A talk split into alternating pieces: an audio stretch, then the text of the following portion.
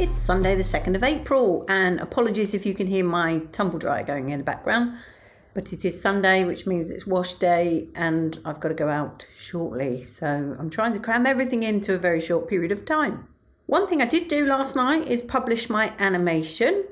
Please do not judge me on the quality of that animation, but think about the idea. I think the idea is good, the execution not so much. But it's out there, and I will put a link to my YouTube in the notes of this show so you can check it out for yourself. Bizarrely, I got a copyright infringement, which I wasn't happy about. I mean, it's not an issue because they said the owner allows people to use the material on YouTube. But basically, I used Chopin's Nocturne in E minor. I hope that's how you say it. I'm no expert. But I didn't think that classical music from that period actually had copyright anymore. But there you are. Apparently, it does. Who owns it? If it's not the descendants of the, I was going to say author then, composer. That's the word. If it's not the descendants of the composer, how does this happen?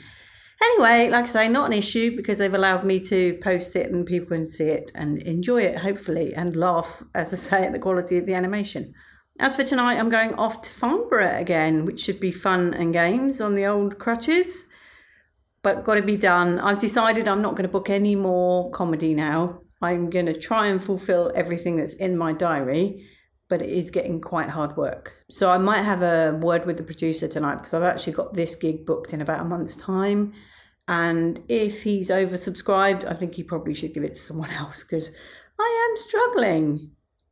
I'm now going to try and find a cab company as well and book a cab when I get there at the other end because I did walk it last time. In fact, that's probably the last time that I did any period of long walking, and it was pretty grim. It wasn't nice at all. It was all dual carriageway, and so it was noisy and just a long way and unpleasant. So I'm going to skip all that because it would be nigh on impossible, I think, for me at the moment, and get myself a cab.